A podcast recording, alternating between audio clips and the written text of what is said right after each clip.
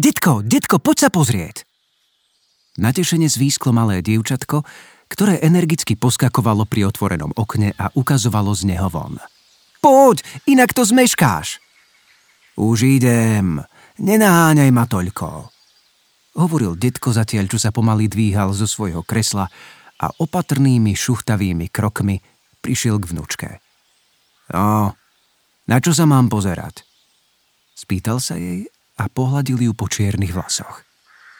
Dievčatko sa zasmialo, zatiaľ čo rukou ukazovalo stále von.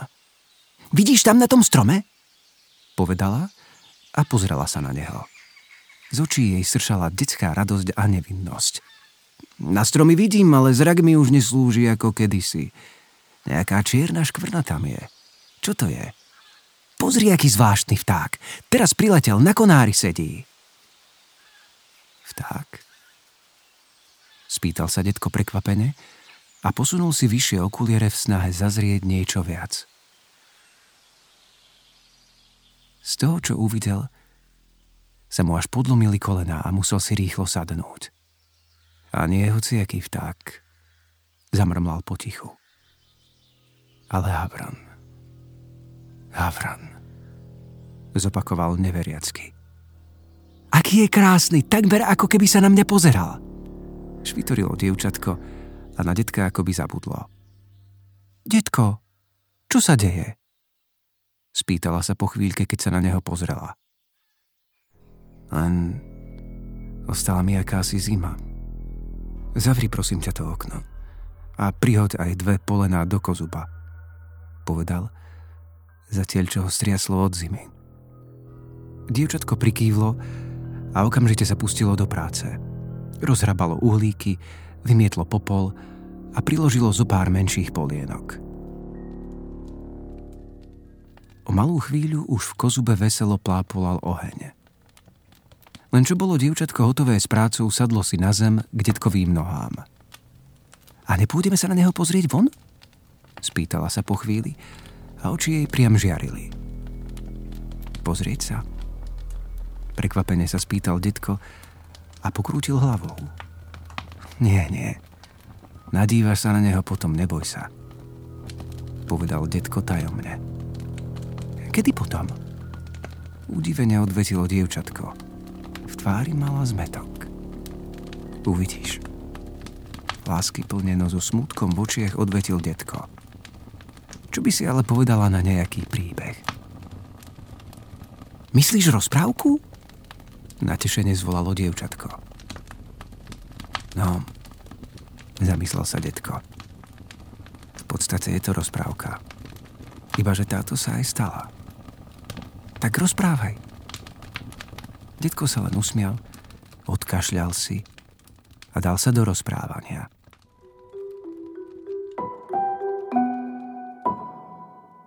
Kedysi dávno, pradávno, keď slnko bolo žiarivé a zlatisté, vládol nášmu kraju mocný a múdry kráľ.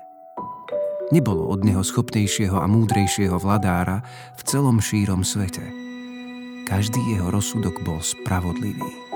Nik sa nepozastavoval nad jeho rozkazmi, hoď nikdy nezvýšil hlas, ani ruku nepozdvihol.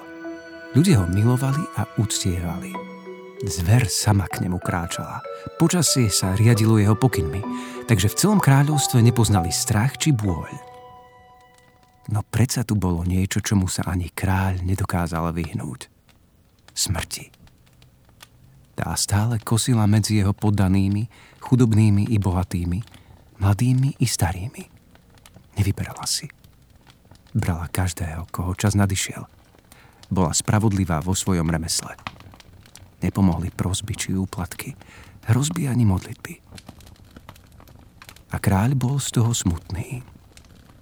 Tak veľmi sa snažil zlepšiť život každému vo svojej ríši, no s okovou smrteľnosti nedokázal nikoho vyslobodiť. Tušil, že smrť si raz príde aj po neho. A tak robil, čo mohol.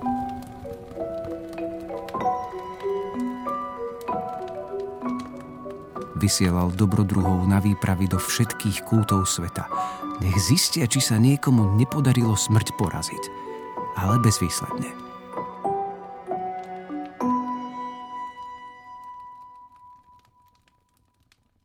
Len málo dobrodruhov sa vrátilo z týchto nebezpečných ciest, no ľudia nereptali ani sa nestiažovali. Dokonca sa dobrovoľne hlásili na najnebezpečnejšie cesty, lebo vedeli, že kráľ koná v ich dobro. Nič z toho však nepomohlo. Ľudia umierali naďalej. Až zrazu jedného dňa, keď už mal kráľ smrť na jazyku, prišiel do jeho kráľovského mesta cudzinec. Malé deti utekali a slabšie povahy omdlievali. Na sebe mal symbol smrti. V ruke držal jej kosu. Všetci vedeli, čo to znamená. Ratujte sa, kto môžete. Smrť si prišla po kráľa. Vykrikovali ľudia v uliciach. Ženy sa ponáhľali prezliť sa do čierneho oblečenia. Muži si strihali vlasy a holili brady. Malé deti na miesto šantenia len smutne postávali popri ceste, a starí ľudia naposledy vychádzali zo svojich domovov, pripravení zvítať sa so smrťou. Smrť si však z toho nič nevšímala. Šla stále vpred. Až zastala pred bránou kráľovho paláca, ktorá bola zásprovaná. Ďalej ani krok! Dobrotivého kráľa nám nevezmeš! Statočne zvolal kapitán stráže. Cudzinec sa na neho však len pozrel a kapitán okamžite padol mŕtvy na zem. Potom cudzinec načiahol ruku a letmo sa dotkol brány. Tá sa okamžite zosypala. Drevo hnilo priamo pred ním. O 10 úderov srdca neskôr brána ani nebola. A cudzinec vykročil vpred. Kráľ cítil, že sa k nemu blíži smrť. Ležal vo svojej posteli a aj v hodine svojej smrti vydával posledné rozkazy a delil sa o posledné znalosti so svojimi radcami, ktorí obstáli jeho posteľ. Každý už bol zmierený s tým, čo sa má stať, až na kráľovho syna, princa, ktorý mal dosadnúť na trón miesto neho. Oče, zvolal syn a padol na kolená. Ver mi, našiel som spôsob, ako zastaviť smrť. Musíš mi veriť. Dosť. Zvolal kráľ hlasom takým tichým, že by ho prerušil aj piskot myší. Už sme to prebrali. Povedal som nie. Radšej sa odovzdám smrti, než sa zapredať. Ale kráľovstvo bude bez teba stratené, povedal syn a slzy sa mu kotúľali po tvári. Nebude, ak ho ty nezatratíš. Pamätaj na to, čo som ti hovoril, syn môj. A všetko bude dobré. Povedal kráľ a na tvári sa mu objavil nepatrný úsmev. Oče, princ opäť zvolal. No kráľ ho už nepočul. Až vtedy si uvedomil, kto to kľačí vedľa neho. Bol to cudzinec. Rukou jemne hladil kráľa po tvári. Už ho viac nie a ty to vieš. Nesnaž sa ma okabátiť, inak na seba i svoje kráľovstvo privoláš môj hnev. Povedal cudzinec a v okamihu zmizol, ako by tam ani nebol. Na druhý deň kráľovi prichystali veľkolepý pohreb. Zišla sa na ňom polovica kráľovstva. Nárek smútiacich bolo počuť na deň cesty od kráľovského mesta – Jediný, kto sa na ňom nezúčastnil, bol princ, ktorý od kráľovej smrti neopustil palác. Radcom mi dvoranom povedal, že trúchliť chce o samote. Tí sa mu to snažili vyhovoriť, no princ bol neoblomný. Tak ho teda nakoniec nechali v paláci samého. Od toho momentu už nik, kto vošiel dnu, nevyšiel von. Všetci radcovia starého kráľa, ktorí sa po pohrebe vrátili naspäť, zmizli. Takisto aj služobníctvo, stráže i vojsko. Nik nevyšiel von. Ľudia v kráľovstve si onedlho na to začali šepkať o prekliatom princovi, ktorý zapredal vlastnú dušu za nesmrteľnosť. Takto sa bál smrti. Našlo sa mnoho hrdinov, ktorí sa odvážne vybrali dnu, zahubiť či vyliečiť princa. No všetko márne. A v tom prišiel opäť cudzinec. Teraz však cez kraj i mesto nekráčal pokojne. Svoj dar dal každému, na koho natrafil. Mladému či starému, chorému či zdravému. Nik neunikol. Celé kráľovstvo bolo onedlho preplnené mŕtvolami, ktoré sa váľali všade, kam oko dovidelo. Ľudia si v panike siahali na vlastné životy, no bezúspešne. Cudzinec si každého bral osobne. Nakoniec sa ocitol opäť pred bránami paláca. Ale teraz neboli zásprované. Cudzinca pozývali vpred. A ten šiel Presnoril každú komnatu, každý kút i škáru. No princa nikde. Nakoniec vošiel do miestnosti, kde kedysi zobral život samotnému kráľovi. Tam na neho čakal princ. Hovoril som ti, riekol cudzinec. Nepokúšaj ma, inak privoláš môj hnev. Pozri, čo si urobil zo svojho kráľovstva. Musel som niečo obetovať, aby som niečo získal. Povedal princ, ktorý sa schovával v tieňoch takých tmavých, až ho takmer nebolo vidieť.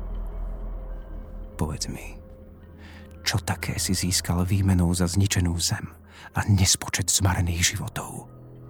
Spýtal sa cudzinec. Teba! Princ vyslovil len toto slovo. Cudzin sa striaslo od strachu. Bolo však už neskoro. Princ sa zmocnil samotnej smrti. A tak zo zeme zmizla smrť. Stratená do dnešných dní blúdi po princovom paláci, zatiaľ čo ten oslavuje svoje pochybné víťazstvo. Detko, prečo si smutný? Spýtalo sa dievčatko. Veď je to pekná rozprávka, nie? Nikto už viac nezomrel. Hm. Ešte veľa toho nechápeš, povedal detko. Nesmrteľnosť nie je nič príjemné. Len stárneš a stárneš a nemôžeš zomrieť. Je to strašný trest.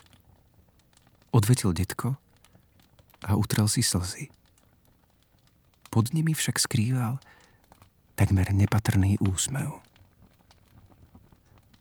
Prečo sa usmievaš, detko?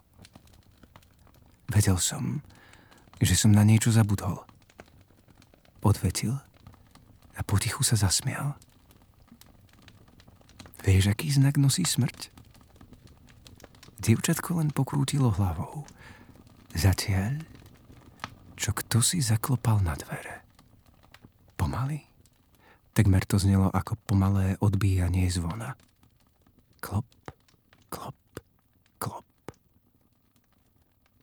Čierny avran. Šepol detko, oči upreté na vchodové dvere.